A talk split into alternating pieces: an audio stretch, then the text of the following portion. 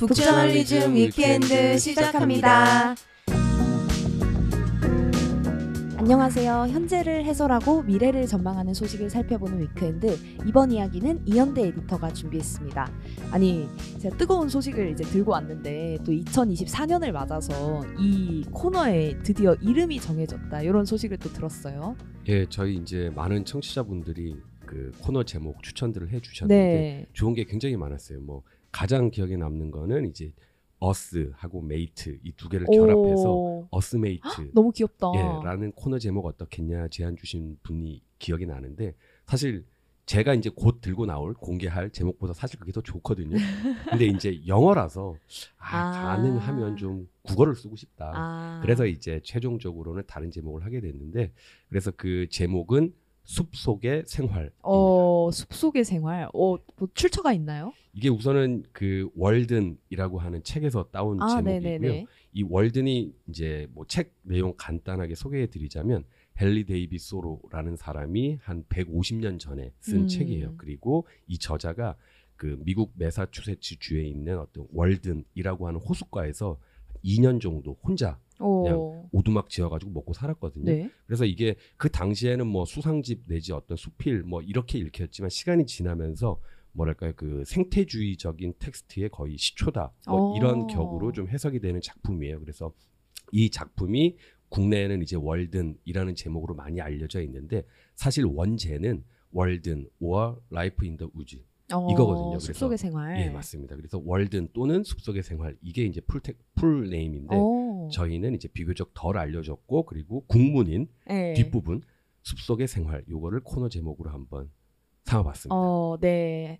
앞으로도 이제 숲속의 생활 코너 많이 기대를 해주시면 좋을 것 같아요.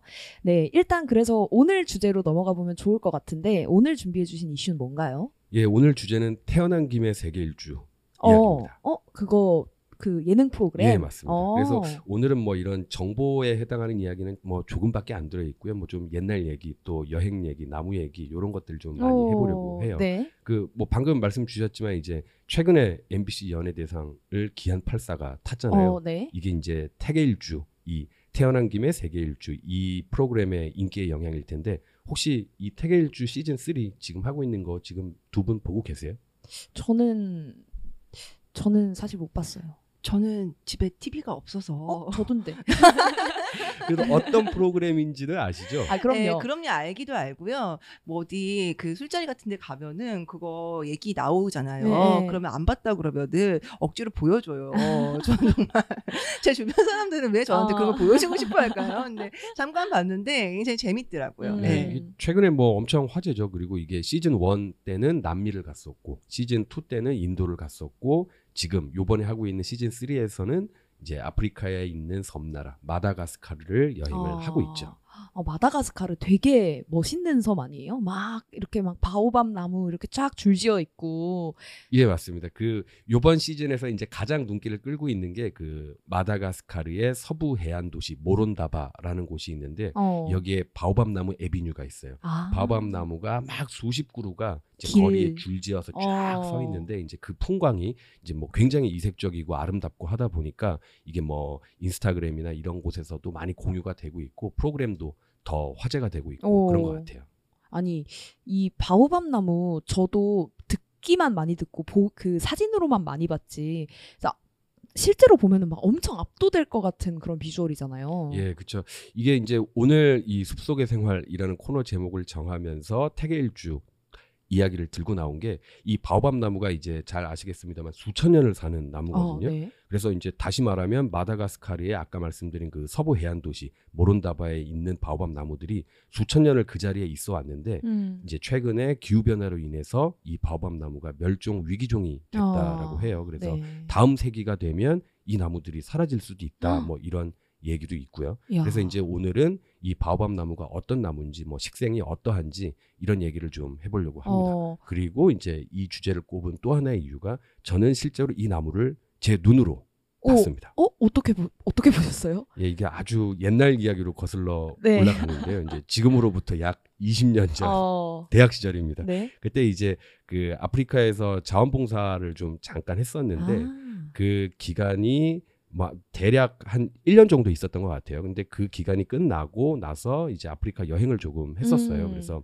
바오밤 나무를 보려고 저는 이제 케냐에서 자원 활동을 했었는데 그 활동이 끝나고 우간다 들렀다가 루안다 거쳐서 탄자니아 거쳐서 우와. 그 코모로 제도라는 곳을 오. 또 배를 타고 건너간 다음에 거기서 또 배를 타고 마다가스카르로 가서 이제 말씀드렸었던 네. 모론다바라는 도시에서 그 나무를 봤죠. 야. 이게 학명으로는 아단소니아 그란디 디에리라고 어. 하는 나무입니다. 헉, 이름도 멋있네요. 어떠셨어요? 보셨을 때?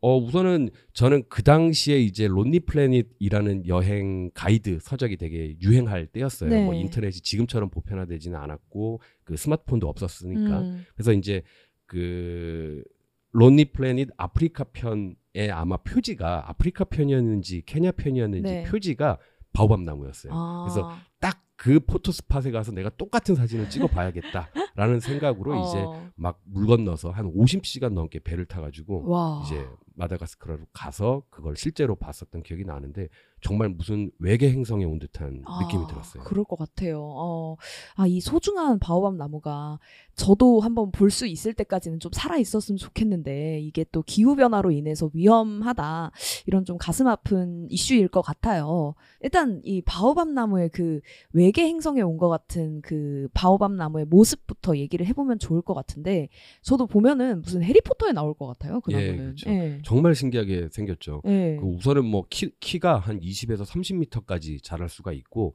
그리고 둘레가 막 무려 10m까지도 됩니다. 그래서 성인 남성이 막 다섯 명, 여섯 명이 달라붙어도 그 둘레를 다 이렇게 와. 양팔로 해도 네. 두르기가 힘든 거죠. 그리고 뭐 사진으로 많이 보셨겠지만 이제 몸통에 가지 하나 없이 매끈하잖아요. 네네. 그리고 나뭇가지가 나무 그 윗부분에만 나 있고요. 그래서 아주 특이하게 생겼는데 아프리카에서 이런 전설이 있대요. 악마가 바오밤 나무 가지에 걸려서 넘어져 가지고 어. 화가 나서 이 나무를 뽑아 가지고 거꾸로 박아 버렸다. 아. 그래서 이제 우리가 보기에는 뿌리처럼 생긴 게 나무 윗부분에 있다. 가 있는 어. 그런 모습이 됐다라고 하는 전설도 있습니다. 어, 귀엽네요. 어. 아니 얘네는 좀 우리나라에는 안 살잖아요. 그렇죠. 예. 우리나라에도 아마 저 서울 어디에 있는 식물원에서 한 그루 아, 그래요? 왔을 거예요. 어머. 네. 그렇구나. 근데 이제 자생하는 거는 전 세계에 아홉 종밖에 없다라고 아, 하는데요. 네. 아프리카 본토에 두 종, 그리고 호주 서부에 한 종, 그리고 이제 오늘 말씀드리는 마다가스카르에 나머지 여섯 종이 있습니다. 야. 이게 우리나라하고는 굉장히 다 거리가 먼 나라에만 있어서. 실제로 보기에는 좀 쉽지 않은 나무죠. 네.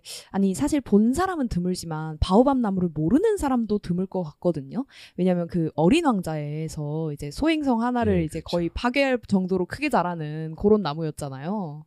이게 그 생텍쥐베리가 이제 한 1900년대 초중반 뭐 이때 그러니까 2차 세계 대전 전에 이제 공군에 입대를 했었대요. 그래서 어. 이제 비행기 조종을 거기서 배웠는데 당시에 프랑스하고 아프리카를 오가는 우편 비행기를 몰았다라고 해요. 어, 그래서 네. 아마도 그 비행 중에 이제 바오밤 나무를 이렇게 내려다 봤겠죠. 음. 그리고 이제 작품에 녹여내지 않았나 싶은데 그 아시다시피 뭐 어린 왕자 어마어마하게 많이 팔렸잖아요. 자 찾아보니까 1억 4천만 부가 팔렸대요. 와. 그러니까 이제 뭐 바밤 나무가 유명해질 수밖에 없죠. 네. 어, 어린 왕자에선 좀그 행성 파괴 나무 이런 걸로 그렇죠. 이제 묘사가 됐었는데 어, 사실은 되게 이제 우리가 좀 소중하게 생각해야 할 나무일 것 같아요. 예, 맞습니다. 이제 어린 왕자에서는 말씀해 주신 것처럼 뭔가 행성에 해를 끼치는 나무처럼 이렇게 묘사가 예, 예. 됐었지만 실제로는 아낌없이 주는 나무라고 해요. 이게 어. 바오밤 나무는 뭐 굉장히 일단 크잖아요. 그래서 그 나무까지 사이사이에 뭐 박쥐, 벌, 새 이런 이제 음. 생물들이 당연히 살고요. 그리고 코끼리 같은 경우에는 바오밤 나무 껍질에 수분이 많은데 그거를 네. 막 벗겨서 먹고 건기를 견뎌낸다라고 아. 해요. 그리고 이제 사람들한테도 되게 이로운데 이 나무의 열매로 뭐 빵 같은 거 만들어 먹고요. 그리고 나뭇잎을 물에 끓여서 뭐 해열제 같은 이런 어. 약으로도 쓰기도 하고요. 어. 그리고 또 하나 인상적인 거는 바오밤 나무가 그 덩치가 둘레가 엄청 크잖아요. 네. 그게 이제 아주 오래되면 줄기 그 가운데 부분이 썩습니다. 네. 그래가지고 큰 빈 공간이 만들어지는데 네, 네. 거기에다 이제 원주민들은 막 곡식 창고 이런 어. 걸로도 쓰고 심지어 감옥으로도 썼대요. 아니 감옥이요? 네. 아. 그리고 이제 최근 들어서는 이게 굉장히 이색적인 나무이다 보니까 그 빈 공간에 뭐 매점을 넣거나 네. 여관을 만들거나 해가지고 관광 명소로 사용하기도 하고요. 아, 그렇군요. 아니, 이게 사실 사진을 보면, 어, 이게 왜 그렇게 이상한 느낌이 들지라는 생각을 했을 때, 그 나뭇잎이 없잖아요. 예, 그렇죠. 예, 그게 진짜, 아, 그러면은 진짜 그 아프리카 사람들이 믿는 그 신화가 진짜 설득력 있다 이런 생각도 드는데 왜 그런 거예요? 저도 처음에 이제 그 아까 말씀드렸었던 론리 플래닛이라는 여행 가이드의 표지에 이 나무 사진을 봤다라고 말씀드렸는데 네네. 그 사진에도 나뭇가지 나뭇가지에 이제 나뭇잎이 한 개도 없었어요. 네네. 그래서 정말 이색적이었는데 이게 나중에 알고 보니까 그냥 사진 찍은 사람들이 그런 사진만 찍어서 그런 거지 당연히 나무이기 때문에 이파리는 매우 많습니다. 아 그래요? 그런데 아. 이제 아프리카는 뭐 굉장히 덥고 건조하잖아요. 그래서 이런 혹독한 환경에서 살아남기 위해서 나무가 적응을 한 거죠. 어. 뭐 조금 더 설명드리자면 마다가스카르는 계절이 건기, 우기 이렇게 두 개로 나뉘어요. 그래서 우기 때는 비가 굉장히 많이 오는데 음. 이때 이제 앞으로 다가올 건기를 대비해서 아. 줄기하고 뿌리에 물을 막 이렇게 저장을 해 둡니다. 네네. 그리고 이제 건기가 되면은 그 저장해 두었었던 물을 조금씩 조금씩 먹으면서 이제 다음 우기까지 버티는 건데 아. 이때 이제 물을 최대한 아끼려고 이파리를 떨어뜨리는 거예요. 네네. 이파리에서 수분이 증발되니까 아. 그거 조금이라도 아껴 보려고 예, 예. 잎을 다 떨어뜨리는 거죠. 그런데 이 건기가 여행 성수기예요. 그래서 아. 관광객들이 뭐 당연히 비가 많이 오면은 그 관광하기가 힘드니까. 힘들잖아요. 예. 그리고 또 오지가 많다 보니까 차도 어. 잘안 다니고요. 그래서 건기에 관광객들이 많이 오고 관광객들이 그때 그때 이파리가 없는 나무 사진을 찍고 그거를 인스타그램 같은 데 올리고 아. 그러다 보니까 그게 이제 전 세계적으로 많이 알려지고 공유되면서 바오밥이라고 하면은 이파리가 하나도 없는 아. 그 모습을 먼저 떠올리게 되는 거죠. 어, 아 되게 귀엽네요. 그 이제 아 물 좀 아껴야 되는데 이파리들 떨어뜨려야겠다 이렇게 하고 딱 손을 놓는 그런 예, 이미지도 맞습니다. 상상이 되는데 척박한 환경에도 정말 적응을 잘한 똑똑한 나무네요. 예, 아까 이제 이 바오밥 나무가 수명이 막 1, 2천 년 아, 이렇게 네네. 산다라고 말씀을 드렸는데 생명력이 정말 엄청나게 강해요. 막 음. 줄기 가 반으로 쪼개지고 껍질이 막 다 벗겨지고 그래도 삽니다. 아. 그러니까 수천 년을 사실 살 수 있는 그쵸. 나무겠죠.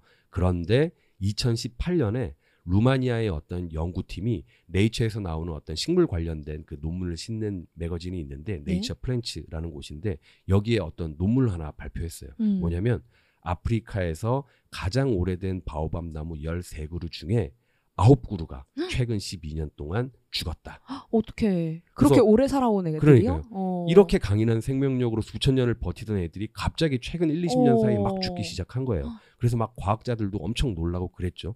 이렇게 센 나무가 죽으니까 이상하잖아요. 네. 그런데 알고 보니까 이게 기후 변화하고도 관련이 있다. 야. 이런 결론을 냈습니다. 이제 또론 머스크의 시대는 가고 이제 또 후변화 이렇게 또또 기후 변화가 범인 이렇게 돼 버리는 것 같은데 야 예, 그렇죠. 이게 아까 말씀드렸었던 것처럼 이제 그 척박한 건기를 버티려면 우기 때 물을 많이 저장해 둬야 아, 하잖아요. 네네. 그런데 지구 온난화로 인해서 기온이 높아지고 그리고 가뭄이 계속되고 그러니까 음. 그큰 덩치를 유지할 만큼 많은 물을 흡수하지 못했다라고 어. 해요. 그래서 그 연구팀이 이 쓰러진 바오밥 나무를 조사해 보니까 그 줄기 속에 물의 양이 평소 건강할 때의 절반에 불과했었다라고 어, 합니다. 아니 그 아프리카에 코끼리들 살잖아요. 코끼리들도 물을 엄청 먹는데요. 근데 물이 없어서 지금 죽고 있다 이런 그렇죠. 뉴스도 봤는데 그 바오밥 나무한테도 똑같이 일어나고 있었네요.